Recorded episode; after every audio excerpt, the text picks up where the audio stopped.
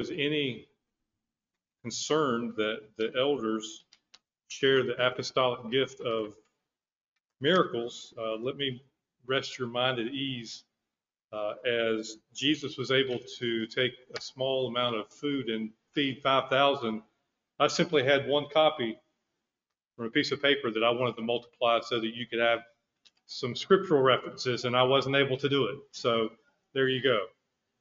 I'm flawed. Uh, I'm limited in what I'm able to do, and uh, to be quite honest, Pastor Charlie or Tim was not able to help me do it either. So there, all three elders are uh, we're all in the same boat. But the reason why I had a handout is because there is going to be a, a, quite a bit of scriptural references that I will be uh, asking you to turn to now that you do not have a copy of it in front of your uh, your face to to look at at once in the same time. And hopefully we will be able to get through this with some relevance of understanding of the Word of God as the Holy Spirit teaches us. So let's go to the Lord in prayer to help. God, we are very much aware of our need for you to take over in teaching right now. You have inspired your word, you have preserved your word, and you continue to teach and apply your word. And it's only through the Holy Spirit that you do this. So I pray, Lord, that you would use the words that you have uh, given me and pray, Lord, that they will be words of encouragement and comfort, instruction, reproof, and correction, words of hope. I pray, Lord, that as we consider our responsibility to fulfill the law, that while we will understand a great, overwhelming feeling in that regard, may we truly understand that the Holy Spirit indeed empowers us as your people to do so for your glory. So help us, Lord, today as we look at your word, and we pray this in Jesus' name. Amen. If you thought Tim had a challenge in our last message in the series in Romans in chapter 13, talking about uh, submitting to the governing authorities,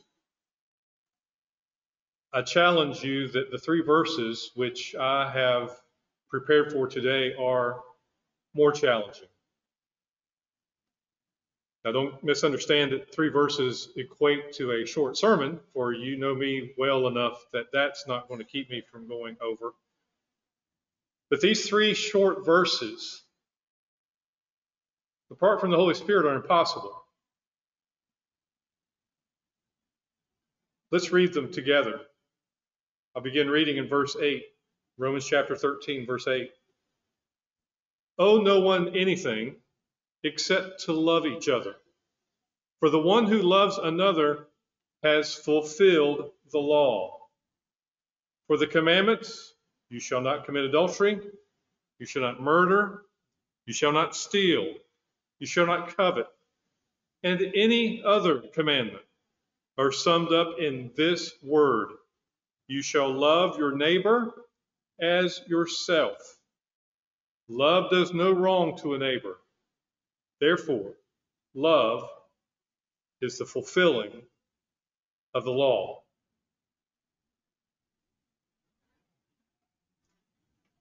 Twice in these two verses do we have the word fulfilled or fulfilling. Same root, same meaning.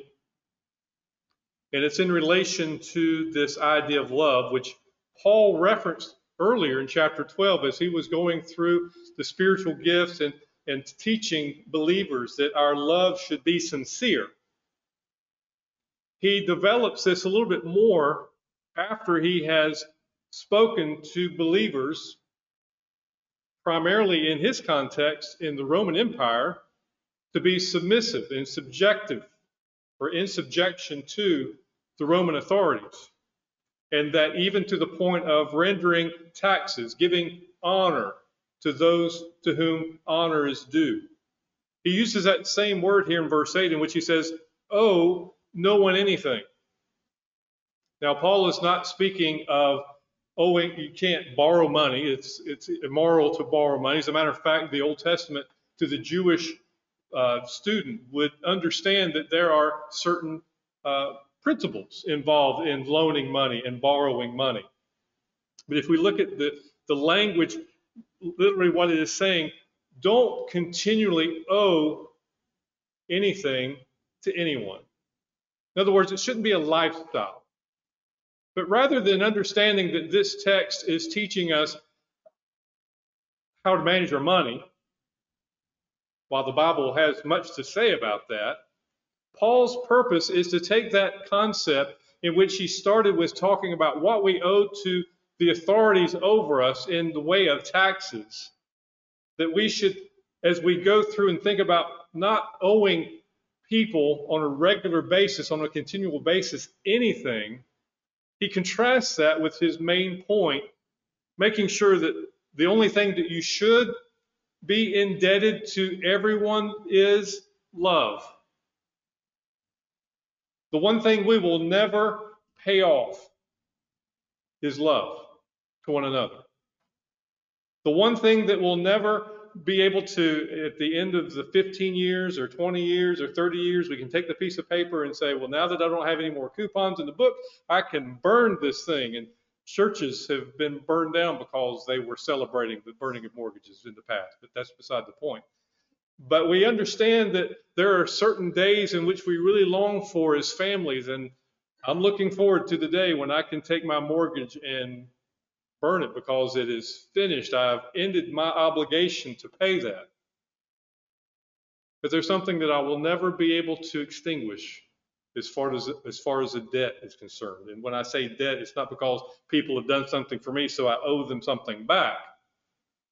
But out of obligation, I will never outlive the obligation to love one another.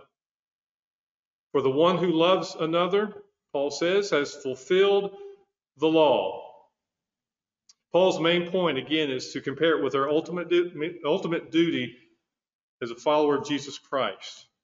Now, when we think about the law, the law is not a, a foreign term to the, to the Apostle Paul in this letter he wrote to the Romans. He's used this term more in the book of Romans than he uses it in any other letter. Of course, it's fair to say that the book of Romans is one longest uh, of his letters, but dealing greatly with the Jewish people and the law as given to, to, to God's people through Moses by God, it reflects God's holiness. It's the holiness of God in contrast to the sinful person in Romans chapter 1 that subjects the human being in their sin to God's wrath. It is the law, when given to the Jewish people, should have led them to understand who God is and their need for Him. It is the law that shows us our sinfulness. It is the law, if you will, as Paul puts it, that brings us death. Not because the law is bad, not because the morality that it reflects is insufficient to save anyone, but the law is given to us so that we don't have a, a means of salvation. It's given to us so that we, we understand that we have a need for salvation. And that all have sinned and fall short of the glory of God. But you might be saying, wait a minute, Mark. I thought Jesus fixed all that because Jesus came to fulfill the law. But we have to remember what Jesus said in Matthew chapter 5, verse 17, in which he says, Do not think that I've come to abolish the law or the prophets. I've not come to abolish them, but to fulfill them. Jesus said that he came into this world in order to do everything that the law requires, to live a perfectly complete sinless life. That he would live his days on this earth without ever committing a sin or ever trans, uh, trans, having a transgression against the law. But him doing that did not eliminate the need for the law. It didn't eliminate the morality that the law provides. He just simply fulfilled it. So it's important for us to understand that when Paul says that for the one who loves another has fulfilled the law, and therefore love is the fulfilling of the law, that we have a responsibility as God's people to obey. Let's take a moment to look and see just what the law is and what it is not. First of all, if you will, turn in your Bibles back to Romans chapter 3. Romans chapter 3, verse 20. Paul says, For by the works of the law, no human being will be justified in his sight, since through the law comes knowledge of sin. But now the righteousness of God has been manifested apart from the law. Although the law and the prophets bear witness to it, the righteousness of God through faith in Jesus Christ for all who believe, for there is no distinction. What Paul is teaching us here in Romans chapter 3 is fulfilling the law is not justification. Don't confuse what Paul is saying that when we love one another, that we're fulfilling the law, that we're somehow earning favor with God.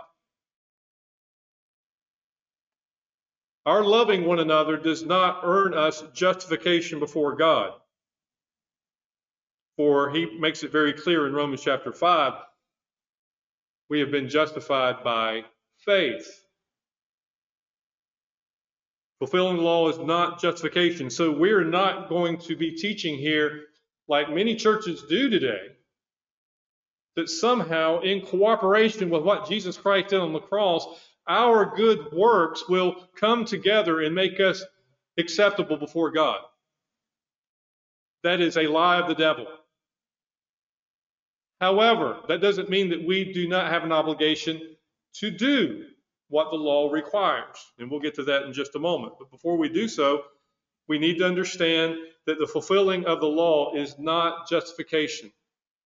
It is not a righteous standing before God, a righteous, holy God. It's that. We began our service today singing about holy, holy, holy, Lord God Almighty, which is a text borrowed from Isaiah chapter 6. When Isaiah saw a vision of the holy, righteous God, his only he heard the angels there in the throne of heaven singing, Holy, holy, holy.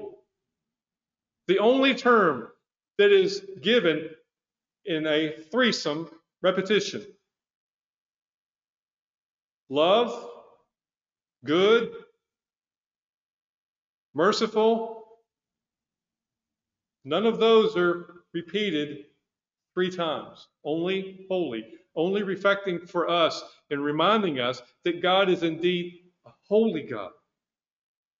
A holy God that brought fear to those who saw God's glory.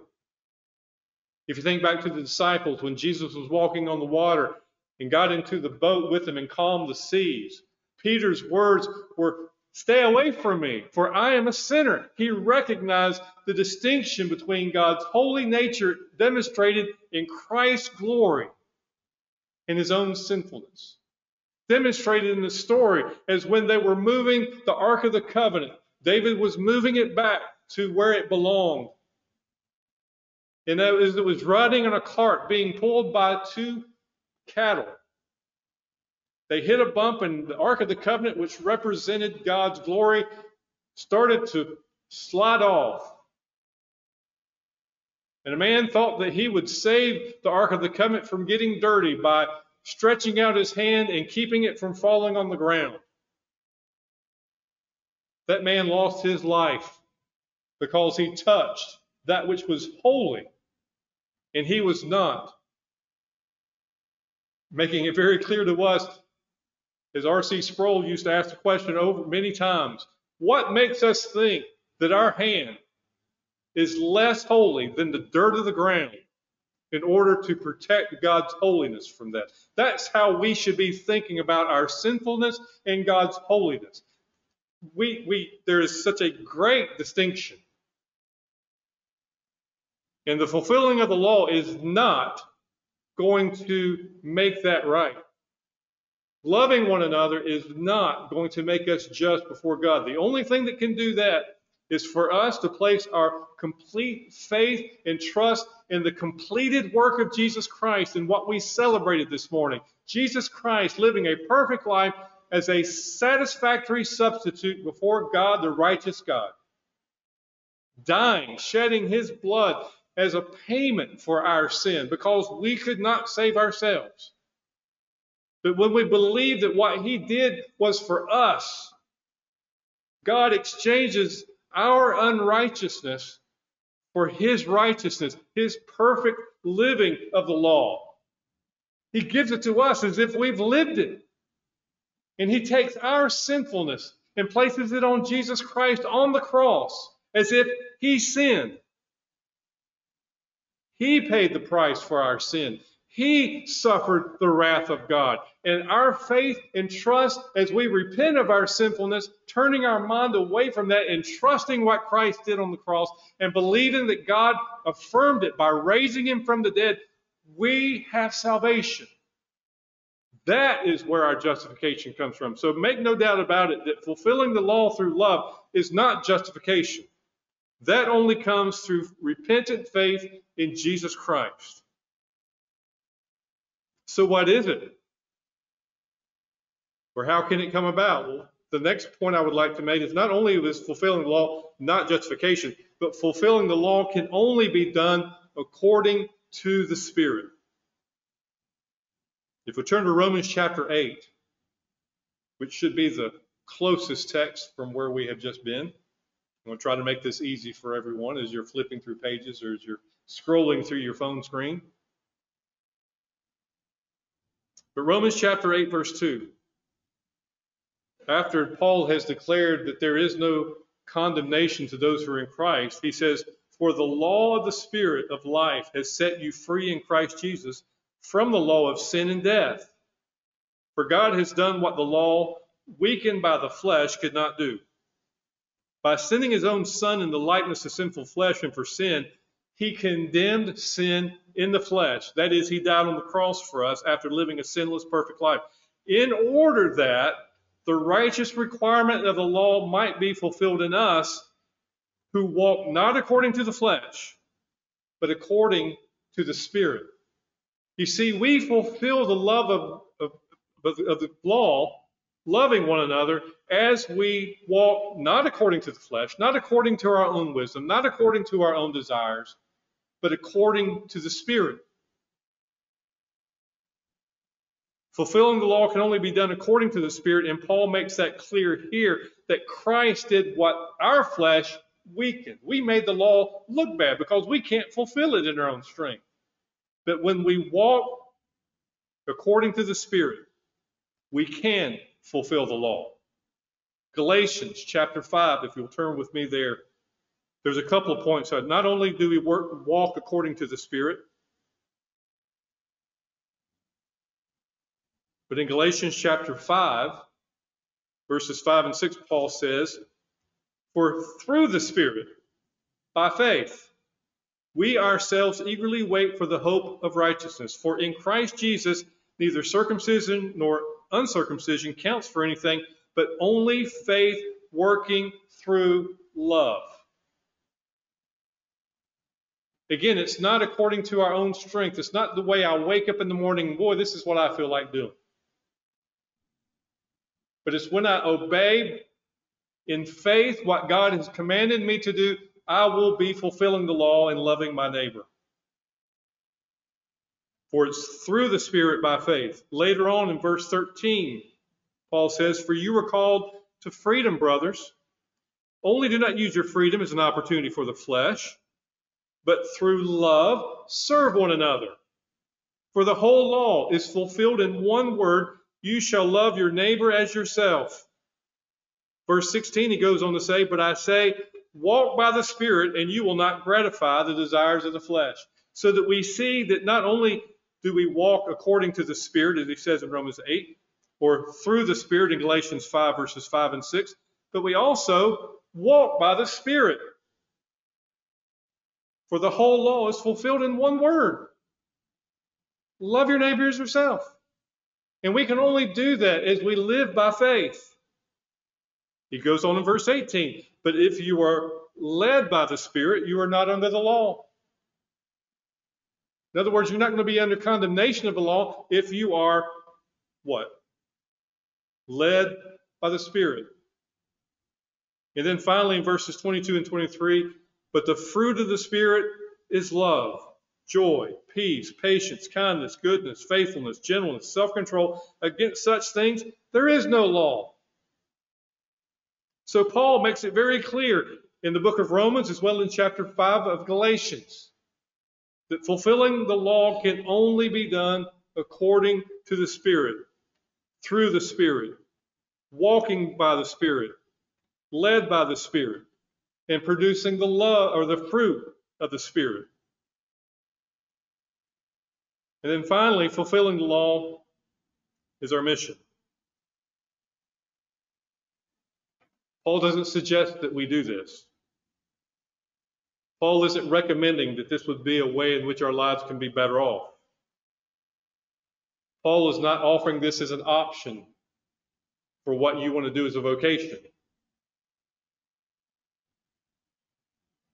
This past week, I was I read an article that um, Harvard University, uh, the chaplain board, which is made up of numerous different denominations and religions on campus, unanimously elected an atheist to be their president.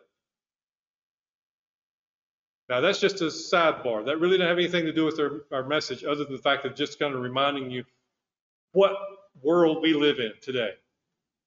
And CGG, Mark did a good job in reminding us how we got to this point of believing what we believe as a culture. But in that same article, it said that the American Worldview Inventory, which I know that all of you keep up with that, the 2021 version did an annual survey that examines the perspectives of adults age 18 and over in the United States.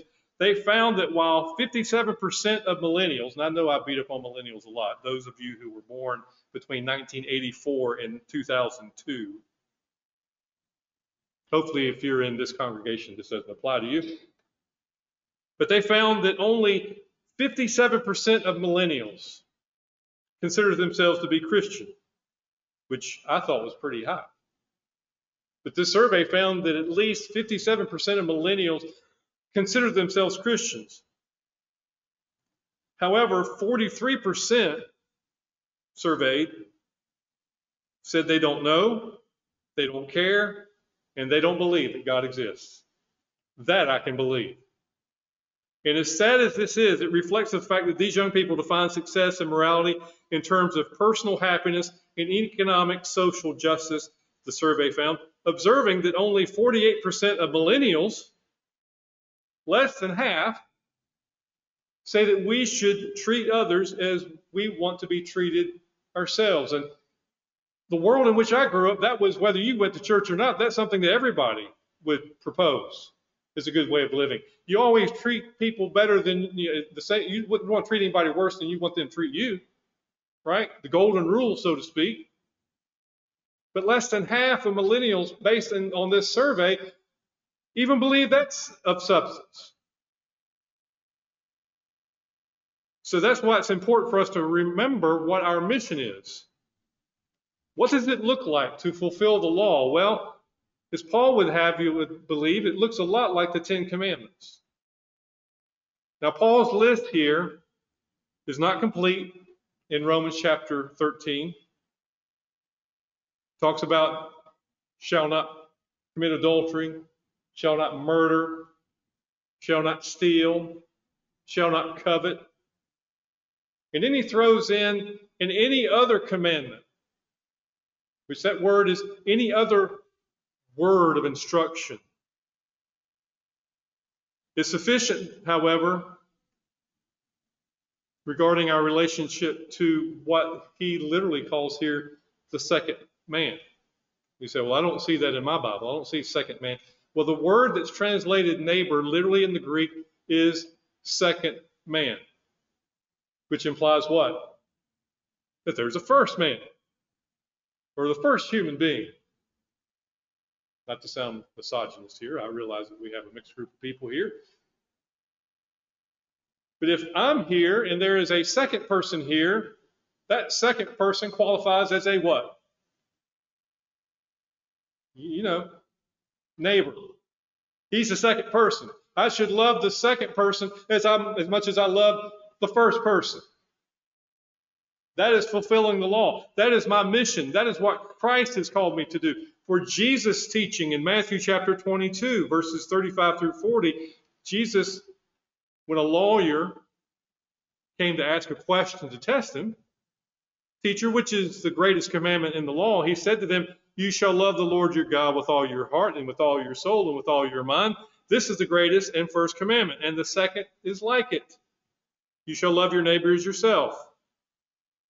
On these two commandments depend all the law and the prophets. Luke chapter 18 records a ruler comes to Jesus and says, Good teacher, what must I do to inherit eternal life?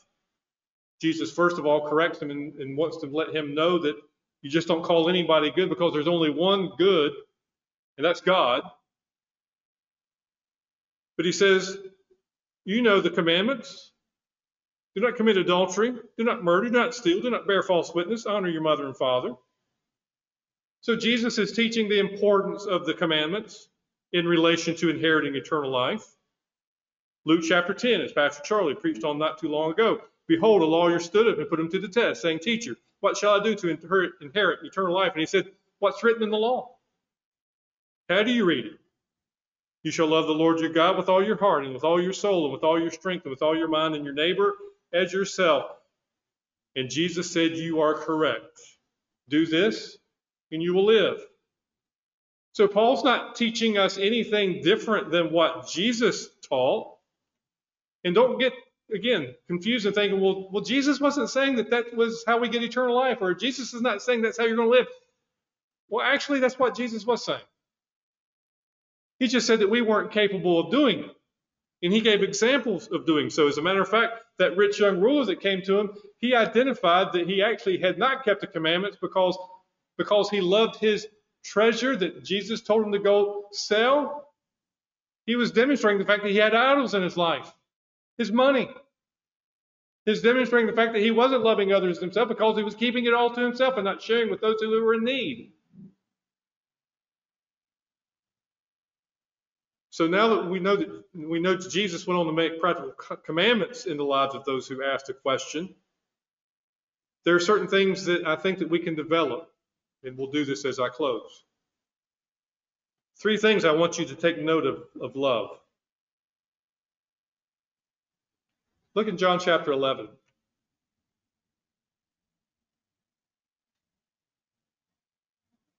We need to understand that true love promotes the glory of God. The world that I was describing in some statistical manner earlier, and the world in which we all know that we live in today, we know we have a skewed understanding of what love is, particularly when we're talking about the love of God and what we should have for one another.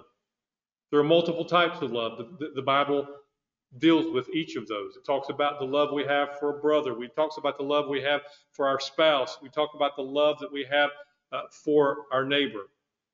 The love that God has for mankind. The, the kind of love that God has for his people. But oftentimes, it's very difficult for us as human beings, particularly having been raised in this culture that we're in, even over the past 50 years. As soon as someone says love, our brain automatically thinks of some effectual, not effectual, but affectual understanding. Some affection that we have, something that I like, something that I like a lot, and therefore I love it. My wife loves her chickens, and she has to remind me that not as much as she loves me, but she loves them. She has an affection for them. There's something that's endearing to her about them. You love all sorts of things. Some of you love your job. Some of you love your car. Some of you love your home. Some of you love, I don't know, the last gadget you bought. Richard's not here. We can't pick on him about that. But we all know Richard well enough to know that he loves his gadgets. There is an affection that we have that we use the term love to describe. But love goes way deeper. Way, way deeper. And we see it demonstrated here in John chapter 11. Again, Pastor Charlie dealt with this not too long ago. So the sisters, Martha and Mary, said to him, Jesus, Lord, he whom you love is ill. Now, he is Lazarus.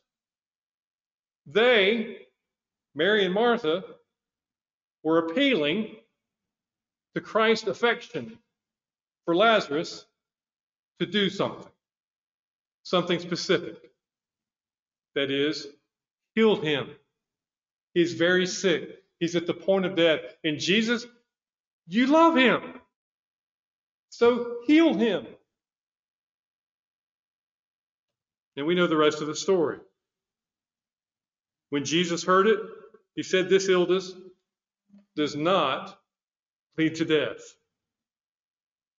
It is for the glory of God, so that the Son of God may be glorified through it. And he waited until Lazarus died. You see, love glorifies God more than it glorifies the loved one. There's a lot of things we'll do for one another because we say we love someone. But there are times when that love will lead us into sin. There's things that we will do for one another because I love you, but it's wrong. It's not right. And ultimately, things that go way beyond our understanding that God has called us to do are done out of love so that it will glorify God. You see, when Jesus said that this illness does not lead to death, it didn't mean that Lazarus was not going to die before Jesus got there. But he understood that, that death that Lazarus was going to experience then was only going to be temporary and that ultimately that Jesus Christ wanted to demonstrate that he was the resurrection and the life. And that everybody that believes in him shall never perish. Not in the flesh. We're all going to die in the flesh unless Jesus Christ comes back and takes us home. But that's one thing that's certain is appointed unto man once to die prior to the judgment. But what Jesus was speaking about, the resurrection glorifies God. And what's going to happen in Lazarus' life, as well as every other person who believes in Jesus Christ, will glorify God. And it's one because God has loved us, not to keep us from dying in this body. We pray for those who are grieving, for those who have lost family members and friends to death. But we grieve as those who have hope because we know that something is greater and will glorify God in the end. Love promotes the glory of God. Love makes service complete. 1 Corinthians chapter 13.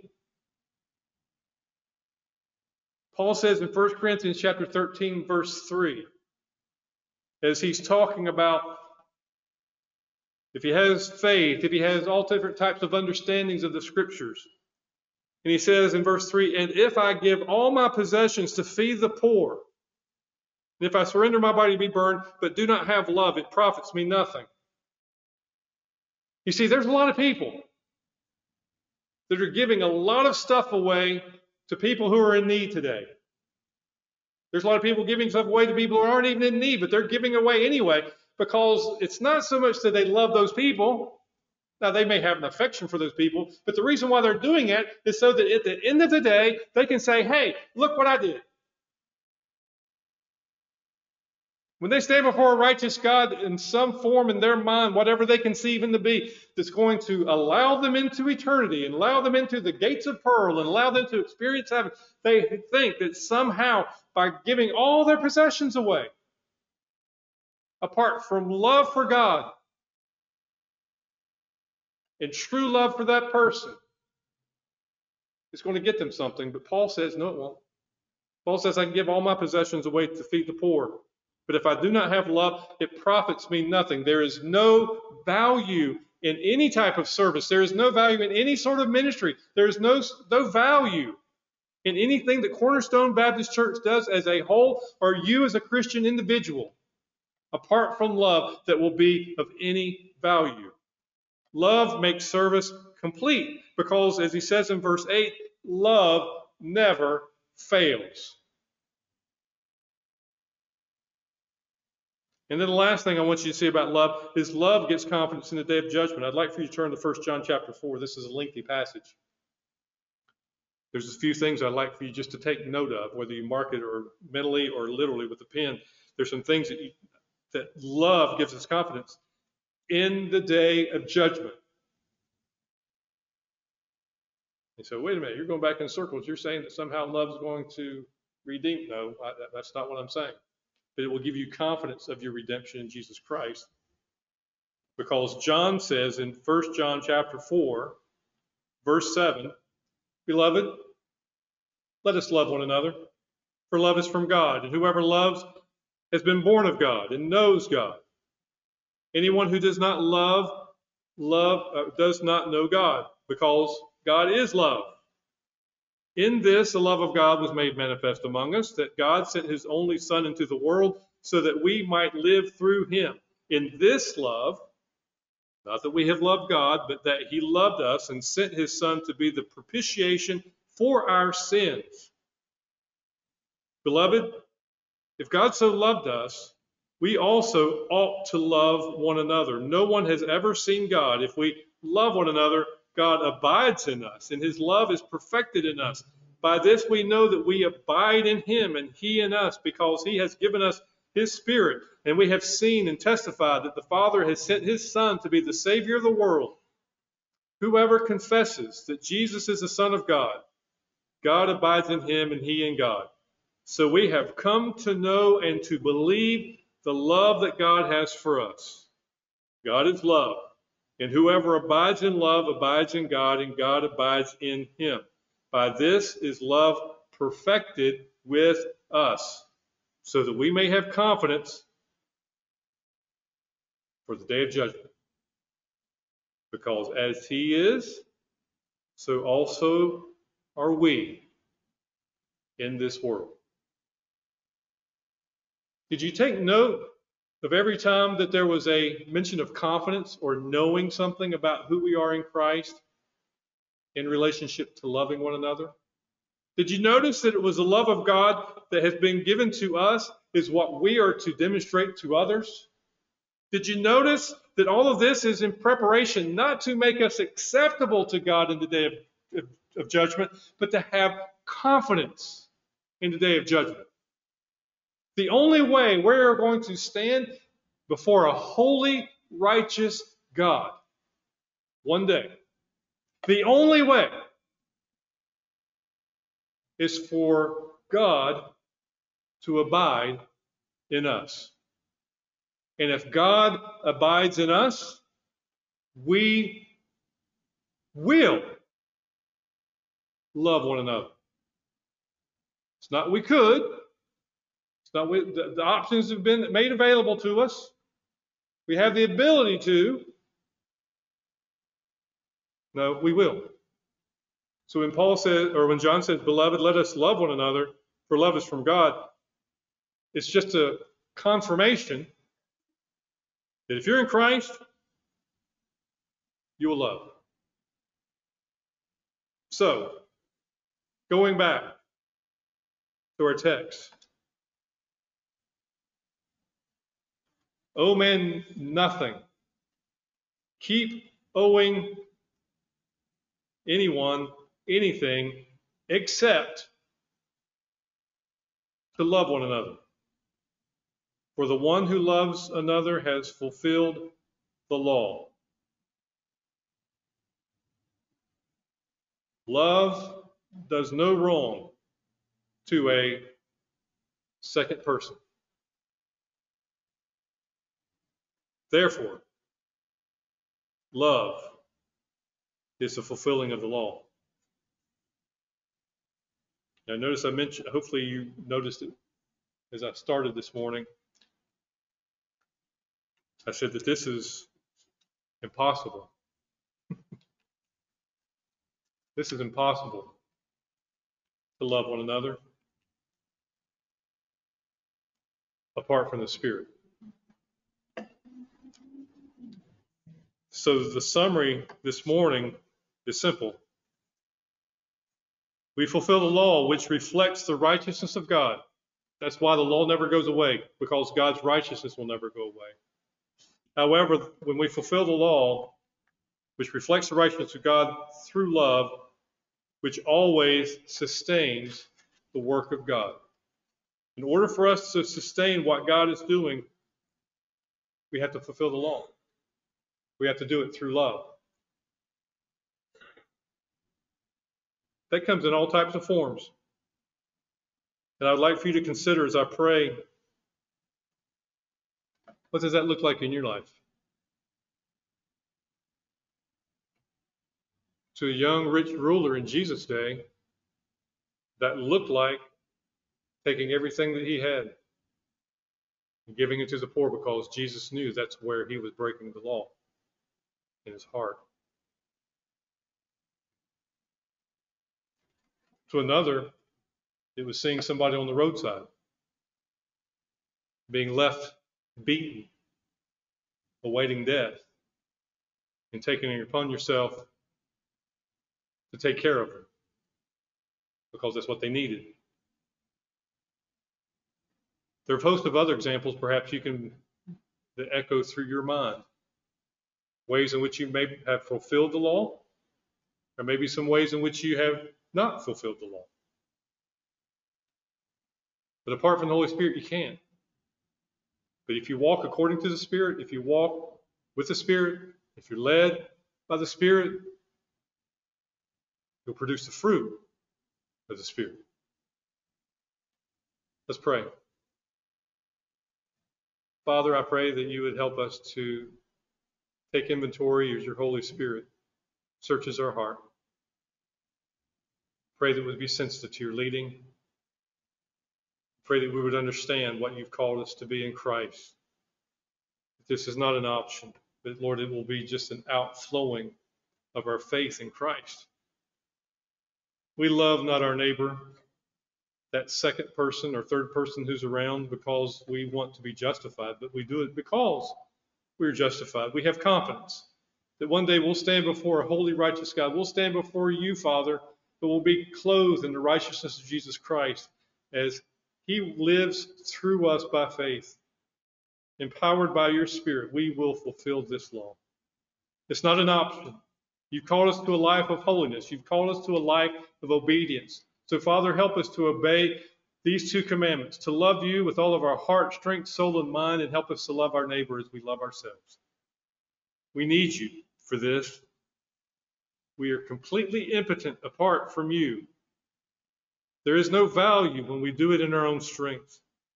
So, Father, we pray that we would glorify you in how we love, in how much we love, and to whom we love, as you've called us to do in Christ we ask these things. Amen. That's your